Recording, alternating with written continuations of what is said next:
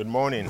Um, for those who don't know and obviously can recognize that I'm not a familiar face up here, I'm neither Pastor Mike or Pastor Dave. My name is Ife Ojitayo. I'm the, the youth minister.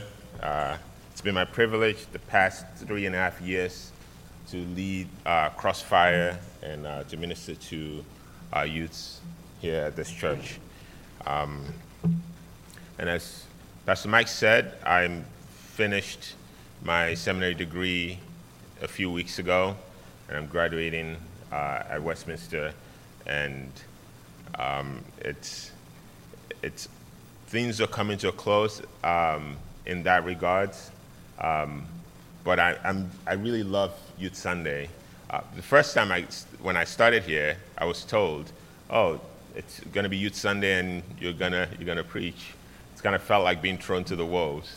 But, but I've enjoyed it since then, especially because I get to lead worship with my folks. So it's, been, it's always a joy and a privilege to, to do that. Um, let me, let's enter into God's word this morning. Our text is in Colossians chapter 2, verse 6 to 15. This is God's holy, inerrant word. Colossians 2, verse 6 to 15. Therefore, as you have received Christ Jesus the Lord, so walk in him, having been firmly rooted and now being built up in him and established in your faith, just as you were instructed, and overflowing with gratitude. See to it that no one takes you captive through philosophy and empty deception, according to the tradition of men, according to the elementary principles of the world, rather than according to Christ. For in him all the fullness of deity dwells in bodily form. And in him you have been made complete, and he is the head over all rule and authority. And in him you were also circumcised with a circumcision made without hands, in the removal of the body of the flesh by the circumcision of Christ, having been buried with him in baptism, in which you were also raised up with him through faith in the working of God, who raised him from the dead. When you were dead in your transgressions and the uncircumcision of your flesh, he made you alive together with him having forgiven us all our transgressions, having cancelled out the certificate of death consisting of decrees against us, which was hostile to us, and he has taken out of and he has taken it out of the way, having nailed it to the cross. When he had disarmed the rulers and authorities, he made a public display of them, having triumphed over them through him. This is God's word. Let us pray. Lord, we thank you for your word. We thank you, Lord, for it is life to us. Thank you, Lord, for the opportunity to minister to your people this morning. I pray, Lord, that as we enter into your word, uh, that it would also again replenish us. There will be living water, and through it, we will continue to be rooted in Christ our Lord and our Savior.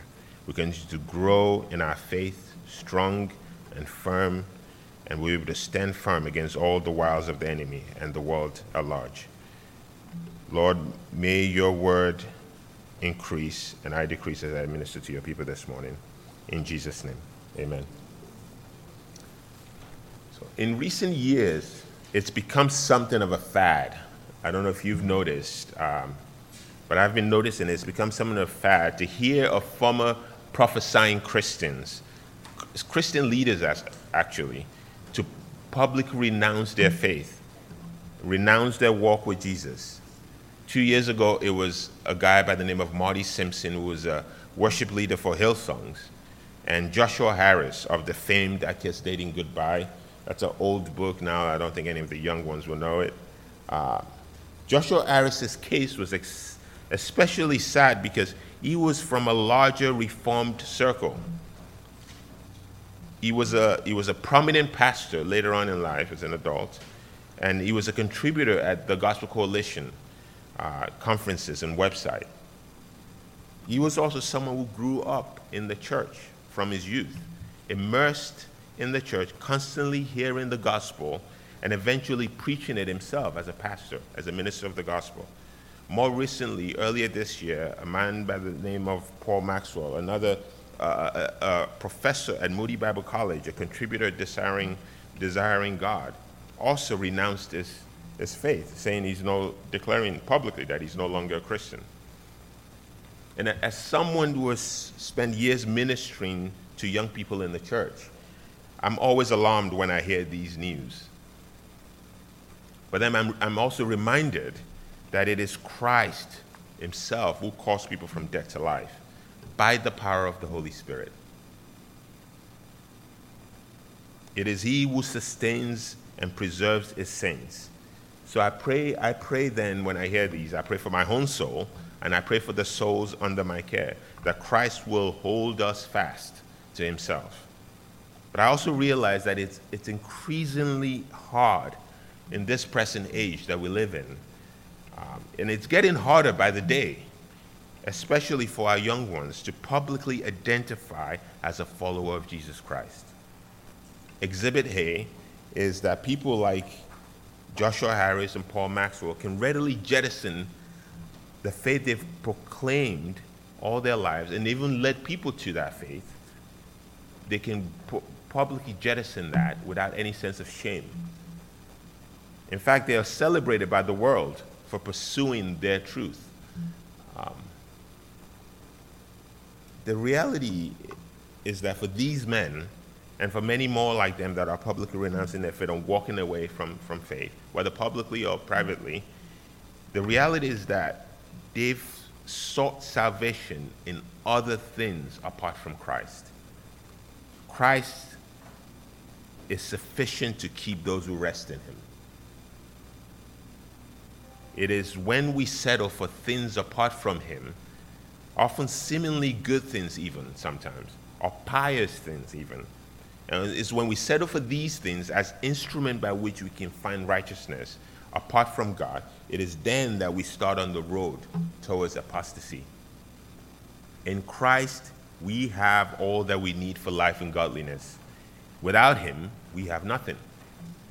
So, the challenge in this text that we read this morning, the challenge facing the Colossians Christians the Colossians believers, is also the challenge facing us today as well.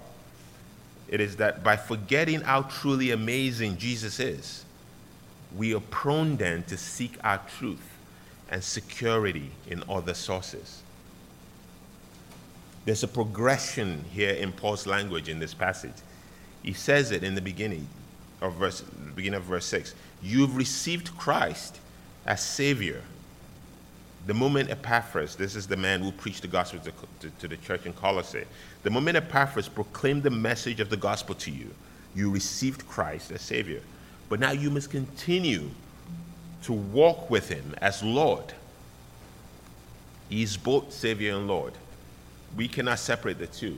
It's like separating justification, being made right with Christ, and then the process that follows that, continue sanctification, life with God being made more, more holy. You can't separate it. The same way you can't separate Christ as Savior, our Redeemer, and our Lord. So, having received Him as your Savior, Paul says to the church, Colossians says, and he's saying it to you and I as well. Continue to make Him Lord over your life by walking in Him, being rooted in Him, built up and raised up in Him in one manner, the Christian's, the Christian's faith is quite simple. It is a singular focus on Jesus Christ. The image here is of a plant representing a believer, a plant in Christ, being planted, taking root in the ground, soaking up water and nutrients from the rich soil, which is Jesus Christ Himself. Or the other image the Bible uses is of a stone resting on the sure foundation which is Jesus Christ. These two images are familiar biblical examples of the Christian's dependency on Jesus. This is our life in Christ is to be marked by this dependency, this union with Christ, which is the basis of our hope and our perseverance and our eventual triumph.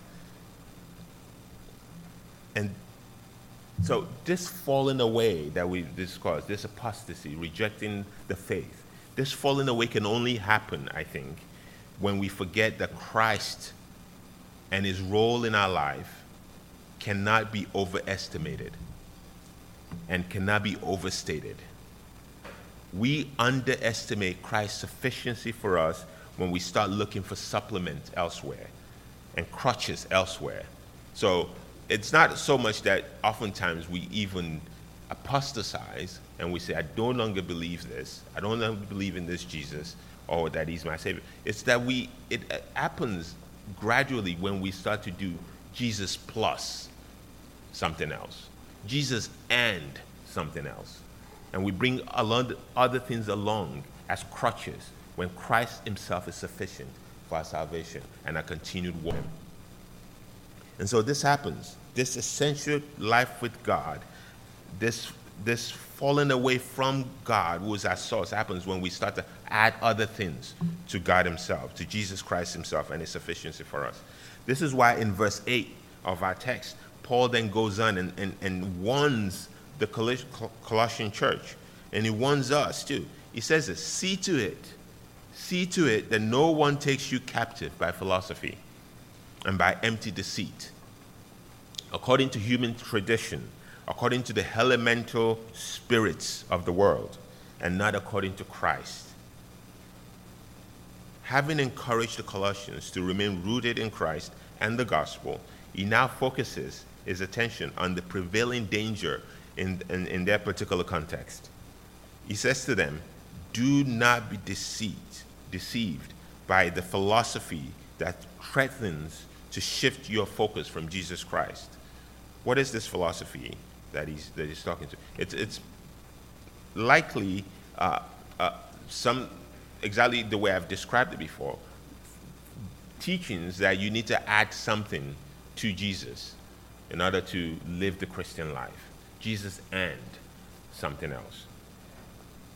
And like the original hearers of Paul, we also live in a world of competing philosophies, don't we? Often contradicting one another, these philosophies do, with their offerings of the good life, of happiness, of contentment, of cures to all that ails us. There are countless offerings available for us to sample. And all of them are founded on human tradition, as Paul says here. And all of them are doing one thing they're seeking to overthrow the essential truth of God. And they're doing it in exchange. All they offer us, ultimately, all these offerings offer us are empty illusions. Paul says they're founded in human, on human tradition. They have their, and then he goes further. He says they not, uh, they're not only founded in human tradition, they have their origins in the elemental spirits of the world. Actually, there's one Greek word for, that he used there uh, that's translated elemental spirits. And, and these, these elemental spirits, stoicheia, are probably, they probably, for the Colossians church, these are probably um, intermediaries between man and God. This, these are, this is the philosophy of their days. The particular flavor of the Colossian heresy is that these spirits, these elemental spirits, are channels to God. Do you see the deception in that? It's not so much that you, you're still pursuing God, but, you know, settle, had these elemental spirits, they're channels to God. Keep in mind that these spirits need not be expressly pagan. They could have been angels or a particular ascetic practice that is meant to help you tune into God at a higher level. They need not be obviously devilish. Otherwise, they'll be quite okay. You, if you're a follower of Jesus, you're like, I don't want to go there. That is obvious. They need not be. The devil, the Satan is deceptive. In fact, in their day, as in our day, this particular philosophy probably has the appearance of holiness and piety. But Paul identifies the source of all of it, ultimately. The source of all such human tradition. He, he grants it. He says they're all human tradition. They have nothing to do with Christ. and they seek to pull us away from Christ, actually. And they all originate from the father of lies, Satan himself. And so he says, See to it. There is a watchfulness and a vigilance required of us as, as believers in Jesus so that we are not taken captive or kidnapped by these empty deceits. And this isn't just a Colossian problem, is it? As I, am sure as I'm saying these things, you're recognizing the, the things that threatens to pull us away in our day from Christ, from the gospel, from what we believe, from the sufficiency and supremacy of Christ in all things. We have a multitude of such empty deceits in our day as well a multitude of them. And the devil couches them in different languages. They might, be take, they might take the forms of, of empty piety that, that says that, you, you know, causes you think, to think that your works of righteousness, your holy lifestyle, your piety is the basis on which, on which God's blessing lies. And then you, you start to depend on your, your righteousness as opposed to Christ's righteousness. It's very subtle, isn't it? It might take the form of extolling the value of love. Who doesn't want to extol the value of love? But it extols the value of love at all cost without the truth that true love is based on God's truth and not the acceptance of that which is an abomination to him. We have a language in our day now that love wins. It's the language of our culture. Love wins. The only thing they don't tell you is that the, that the only love that actually truly wins is Christ's redemptive love. That's the love that wins. And that love tells us that, and that love bids us to die to ourselves. And tells us that only that way do we have victory. They wouldn't tell you that.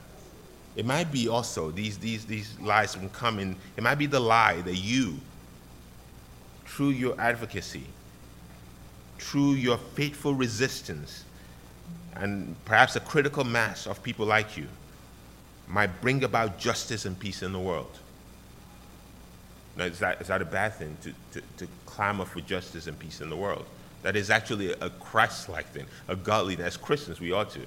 But the deception there is that you then start to believe that it is through your effort that justice and peace will come in the world. Whereas the Bible has already said, Christ who redeems, who saves, He's the one that will come again and consummate all things and bring everything into alignment again. It is not dependent on you and I. It is Christ Himself who, restore, who will restore all things. And the lie comes in that way and it shifts your focus away from Christ onto even good things good things. And then it becomes Jesus plus rather than Jesus alone. And Jesus is sufficient. There is an opposite lie to that, too. There's a lie that says, since the world is doomed, you are not required then to, to love your neighbor. Or maybe it's not that, that crass. It might just say, well, the world is doomed, and all these people are doomed with it. Look at them. Look at their lifestyle. Look at the things they, they, they, they clamor for. And then you start to say, well, well, they're doomed. And then you stop to be hands and feet of Christ in the public sphere.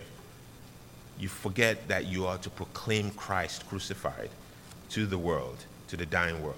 You forget that you're to be salt and light in the world. All of these things are lies in our days. There are many more, there are multitudes of them. It might be the lie that the right belief, orthodoxy, often as you see it, is all that's required even if that belief does not move you to loving your neighbor. Orthopraxy, living out out of the, the, wellspring of, of right belief, living it out in the world, loving people sacrificially as Christ loves them. All of these offerings are wisdom according to human tradition, and they do not have their origin in Christ, Paul tells us.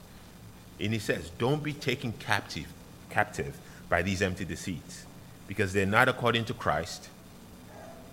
And Paul's appeal in verse 8 is followed by the clause in, in beginning of verse 9 there. The for or because introduces Paul's justification for why we shouldn't be taken captive by these things. He says, Avoid being taken captive by this empty human philosophy, for or because, from verse 9 to 15, he then gives us three distinct yet related reasons for being rooted in Christ and being built up in the gospel of Christ Jesus instead of following after the empty deceit of the world. In verse 9 to 10, he tells us that we have the fullness of Christ. We have fullness in Christ, right? In verse 11 to 12, he says, We have been set apart by Christ. In verse 13 to 15, he says, We've been forgiven and made alive through Christ. Do you see the, the, the essential aspect of Christ there in all of those things? Right? The sufficiency of Christ in all of those things that Paul offers. The overarching theme linking them is that we have fullness in Christ. We need not search outside of Him for spiritual fulfillment. The gospel of Jesus Christ is sufficient. If we find it lacking, it is because we have not yet understand all the benefits that are ours through receiving and believing in Jesus and in being united with Him. Let's look at these three points more closely. In verse 9 to 10, Paul says, For in Him the whole fullness of deity dwells bodily. The whole fullness of God dwells bodily in Christ. And you have been filled in him, he says then. Look at the progression. The whole fullness of God dwells in Jesus Christ. And now you, as believers in Jesus Christ, you've been filled in him, who is the head of all rule and authority. You can stay rooted in Christ because you have fullness in him against the empty deceits prevalent among us in our world and among the, the church in Colossae, the fullness of Christ is distributed among certain spiritual elements. That's the, that's the lie of the, of the, of, of the spirit, Colossian heresy that Paul is writing about. These people are trying to distribute, so they, they, they would acknowledge that, they might even say that Christ is the fullness of God, but that fullness is distributed among these elemental spirits. And so, in order to get that fullness, you need to go through these elemental spirits in order to get to, to the fullness of Christ. These elemental spirits, these offerings of the world, mediate benefits to us as men. That's the lie they tell. But we as Christians, we have a better claim, don't we? We have Christ, the substantial revelation of the Father. Jesus Christ. Not a shadow, but the very image of God. And the one supreme mediator between God and man. Being both God and man himself. God himself in Jesus Christ has made his dwelling among us, making all other intermediaries obsolete. You don't need a go between. That's what Paul is saying. You already have the real deal. The one mediator between God and man is Jesus Christ. There is no go between. You have the source. Why go into something that is just a fake imitation? Furthermore, by union with Christ, participating, we participate in this fullness that Christ has in himself. And without this union, we are incomplete. So, do you see the essential aspect of being planted in Christ for our daily continued walk with God. It is non negotiable. For us to continue to walk with God, walk in God, and to grow in Christ, we need to be planted in Him. Now, this, this union in, with Christ is complementary. It's complementary in that we receive from it. We receive. Although the complement flows only one way, right? It only flows in one direction. We should never think of ourselves that we contribute to God's fullness. But God's fullness contributes to us. It flows in one way, and it flows to us. We do not have to subtract from it. This is why the Apostle John says in John 1:16 that from his fullness, Christ's fullness, we have all received. Christians, believers in Jesus, united with Christ, from Christ's fullness, we have all received grace upon grace. It is an overwhelming, never quenching source of grace for us as believers. And the one to whom we are united is head and ruler of all, Paul continues. He's head and ruler over all principality and power. So why would you leave him who is the fullness of God and supreme authority over all to follow something lesser? Jesus is God's perfect revelation. As Christians, we enjoyed that perfect revelation and we need, go, we need not go elsewhere. The second point that Paul is making is in verse 11 to 12. He says, After you've stayed rooted in Christ, stay rooted in Him because you have been set apart. Why do you stay rooted in Him? Because you've been set apart as Christians. You're set apart by Him. Verses 11 to 12 says this In Him, in Christ, you also were circumcised with a circumcision made without hands, by putting off the body of the flesh by the circumcision of Christ, having been buried with him in baptism, in which you were also raised with him through faith in the powerful working of God, who raised him from the dead. There's a whole separate sermon here uh, in these two verses showing the correlation between baptism under the new covenant and circumcision under the old. But that's not my focus this morning. I, I will add this though baptize your kids. They're covenant children. I might be preaching to the choir, but I still want to say that. Baptize your kids. They're covenant children. Um, the larger trust, though, of Paul's claim here is for believers to stay rooted in Christ as we've been circumcised. Figuratively, he says, Paul says, we are circumcised in Christ. It's figuratively. He's, he's, he's using figurative, figurative language here. This is an inward circumcision rather than a physical one. It is a circumcision of the heart. This is the circumcision of which the prophet Jeremiah in Jeremiah 31 and the prophet Ezekiel in Ezekiel 36 prophesied about that there will be a day coming. This is the promise of God Himself, where God Himself will change the heart of stone and made it a heart of flesh. Will put, will put a heart of flesh in place of the heart of stone where God Himself will cleanse His people by Himself. Note the end of verse 11. The means by which was of, by, the means by which this circumcision is being done is by the circumcision of Christ. That's important. That's an important word. It's not our circumcision. It's not our baptism. It's by the circumcision of Christ and by the putting of the body of the flesh. The work here is Christ's work. Christ is doing the work.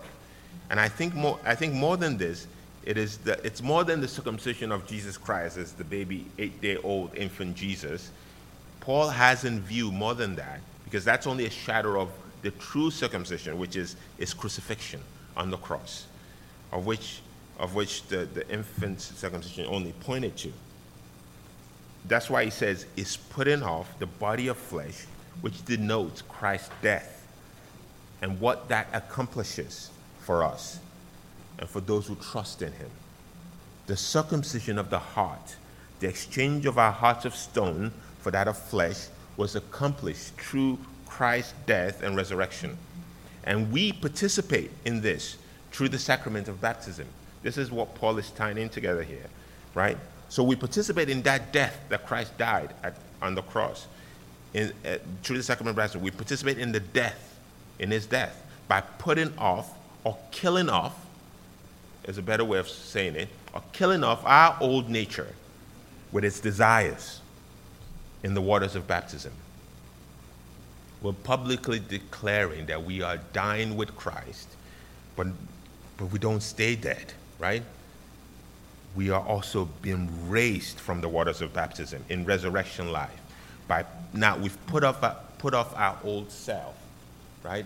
Now we're putting on, in exchange for that old sinful self, we're putting on Christ Himself as believers in Jesus. This is why Paul continued saying later in, in this same book of Colossians 3, chapter 3, verse 3, he says, he says to us, You have died. He's talking to the, the Christians who are physically alive, but he says, You have died because your life is hidden with Christ in God. All of these are the preeminent work of Christ, not ours. The pointing being that all the persuasive philosophies of the world, all the human tradition, all of it, all of it are lies. The truth is that we have Christ. We have died with him in the waters of baptism. He has raised us up in resurrection life. And we have all that we need. And then Paul goes in and builds on it and says, Christ has rescued us. And he tells us what Christ has rescued us from. You were dead. He continued, in your trespasses, in the uncircumcision of your flesh. God made you alive together with Christ. He's forgiven all your trespasses. He's canceled the debt that stood against you with its legal demands. He set it aside. He nailed it to the cross. The debtness which Paul alludes to in verse 12, he's again repeating here, reiterated, and shows he shows that it was as a result of our sin and our uncircumcised rebellion, our stony hearts, that this has happened. We were enemies of God, completely alienated from God. Yet God made us alive together with our risen Lord Jesus Christ. Do you see the, the, the, the exchange that God gave us in Christ? You were dead, alienated from God, but by the great exchange, by the great salvation that is wrought by Christ, God has made you alive with our risen Lord Jesus Christ through the forgiveness of our sins on the basis of Christ's work. Not only have we been forgiven, though, our insurmountable record of debt has been canceled with all its consequences. It's been canceled. The record of debt that stood as a witness against us of our hopelessness, Christ has nailed it to his cross. The demands of the law that we could not meet, he has met. The consequences of our failure, he has absolved all of it in his body on the cross. All that is needed for you and I is to be right, for us to be right with God, all that is needed is Christ himself has accomplished it. He's disarmed the rulers and authorities. He's put them to open shame, Paul tells us. He's triumphed over them in him. So, all of these things that Paul says Christ has done, we get to be beneficiaries of. And as I think about these things, and I think about Paul's admonishment here, and then the context that we live in, with all the offerings of the world, the idols and the temptations to add things to Christ, or even to walk away from Christ, to pursue all these other things. I'm especially thinking of you, Crossfire, youth among us. And I, I tend to think of an example that best encapsulates this what life will be like in a world that you are increasingly living as exiles and foreigners in the world that we are in. You might be United States citizens, all of you, but you are, according to what the, God said, you are exiles. You're foreigners in this world. All of us are. And for, for those of us that are older, we might have lived in a, in a culture, in a world where it didn't actually look like we were foreigners. But it's not the same anymore it's increasingly more apparent that we are foreigners and exiles in this world. How do we prepare our young ones for this, for this world? I think of the example of Daniel and his friends, Ananiah, Mishael, and Azariah that we read about in our Old Testament reading this morning. They were exiles as well. They were prisoners of wars from Jerusalem when it was destroyed. They were appointed, they were, they were taken captive. They were probably from noble families, of well respected families. They were taken instead of killed, to go and serve Nebuchadnezzar and the Chaldean kingdom. And what did they do when they were taken? They were given new names, told to serve new masters, right? They were given the names of Shadrach, Meshach, and Abednego. Forget your old names. Implied in that is also forget your old God, forget your old master and Lord, you have a new master now. You have a new Lord. Worship him alone. Follow him. And he and it wasn't a hard thing. Nebuchadnezzar didn't put them, I mean, he did take them as prisoners of war, but what did he do? He brought them into his palace. What did he do? In our readings of Daniel 1, he gave them the king's food. Look at all the offerings before them. You might think, wow, okay, things could be a lot worse. Daniel and his friends could be saying that. Things could be a lot worse. They saw the destruction in Jerusalem. They were taken in chains, and now all of a sudden they're in the king's palace, eating the king's food, but also saying, worship the king's gods. Forget about your past. But what did Daniel and his friends do? They made up their mind to stay rooted in Christ and in the gospel. This is Old Testament, but they are Old Testament Christians. They made up their mind to stay rooted in the covenant that they've made with God from their infancy, that perhaps their parents have made with God on their behalf, and they've also grown up in. They made a covenant to stay rooted in that. Did it cost them, do you think? You think it was, it was without any consequence for them to tell the, the king's um, man that, well, we're not going to eat the king's food. We're going to just eat this food. And we're going to stay covenantly faithful to God because these foods are de- devoted to idols. As, as a faithful Jew, we cannot eat this. Do you think it cost them? Do you think it was it took courage? It did. It did take courage. They recognized though that they were in the world, but not of the world. Right? That's New Testament language, but Daniel and his friends already recognized they were in the world, in this new world they're in now, but they're not off the world. They are Jews, covenant keepers with God. And they never forgot the true sovereign. They never forgot what the true sovereign is. Can you imagine? Your country has just been demolished, annihilated. There was no stone left standing in Jerusalem. The temple has been destroyed. The king has been killed or taken captive. And, and, and, and there was death and, and, and destruction. And this great king, a world ruler, is saying, Come into my palace, eat my food, just follow me. Do what I say, follow my gods, do what I say. But they, they didn't forget what the true sovereign is, the true ruler is, that it is God Almighty. And they stayed faithful. What else do we learn from Daniel and his friends? Not only did they do that, they were also engaged in the world, right? They didn't then go off and just sit in a silo. Um, they were a faithful presence in their world. Look at what Daniel, Daniel was uh, probably 15 years old when he was taken. These were all young men. They were not, you know, they were teenagers when they were taken from Jerusalem, right? Um, and they made this stance. And Daniel, his whole life, he lived till, till he was an old man, and he died in Babylon, but he was ever at the seat of power through his whole life. He was counselor to the king. Even when the king changed, what happened to Nebuchadnezzar? His son, his grandson, is, was defeated by the Persians. What did they do? They said, Well, Daniel, we recognize this man. And they, they still put him in, he was prime minister or advisor or chief of staff to the kings, the emperor. Even when there were changes of government around him, God was steadfast with him. And did it cost him? Did people hate him? They did. They, they, they, they, they tried to, to waylay him. They knew, for example, that he was a faithful man. They knew him so well that they were able to time the time he was going to pray to his God. And so they, they devised a plan against him. And God continually saved them. What about the other three friends? What about when they were told to, to bow down to the king's idol?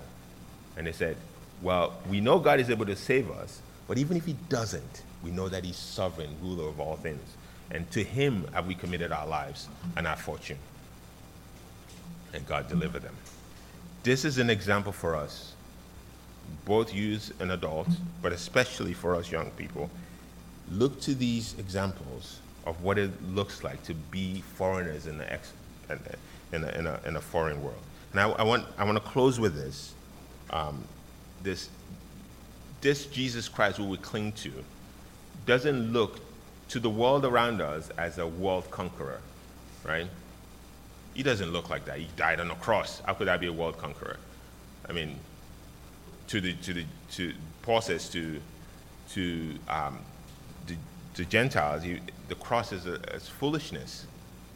How could that be a world conqueror? You mean this guy that died is the one you're saying he's the ruler of all, over all principalities and powers? But this is what um, a theologian says about the instrument of his death and how it is actually um, the means of our salvation and life. The very instrument of disgrace and death by which the hostile forces thought that they had Jesus in their grasp And they thought that by this instrument, which is the cross, they've conquered him forever. This very instrument was turned by him into the instrument of their defeat and disablement. As he was suspended in apparent weakness, they imagined that they had, they had him at their mercy, and they flung themselves at him with, with hatred and hostile intent. But far from suffering their attack without resistance, he grappled with that attack against them. He grappled with them and he mastered them, stripping them of their armor in which they trusted. And he held them aloft on the cross in his outstretched hands, displaying to the universe their helplessness and his own unvanquished strength. This is the Christ who we depend on and we trust in. This is the Christ, crossfire, that you need to cling to as you walk in the world, maybe even outside the four corners of this church, and under your, even as you go away from your parents into college and into your own life as adults, and you build your own life, this is the Christ you need to cling to. There is no other hope. There is no other source of life. There is no other place where you can have true freedom, true freedom. And there is no other love that wins but in Christ alone. Let us pray. Lord, we thank you for the many blessings you've given us in your, in, in your Son, Jesus Christ, by his death, his resurrection. Thank you, Lord, that you, by the power of the Holy Spirit, have called us from death to life. You've made us sons and daughters of yours. And that you abiding Holy Spirit is also helping us to walk rooted in you. Help us, Lord, not to jettison this great heritage that we've been given, not to jettison for the lies that the world has to offer us. Help us to cling to you, to hold fast to you, knowing that you yourself are the one holding us and bearing us. We pray all this in Jesus' name. Amen.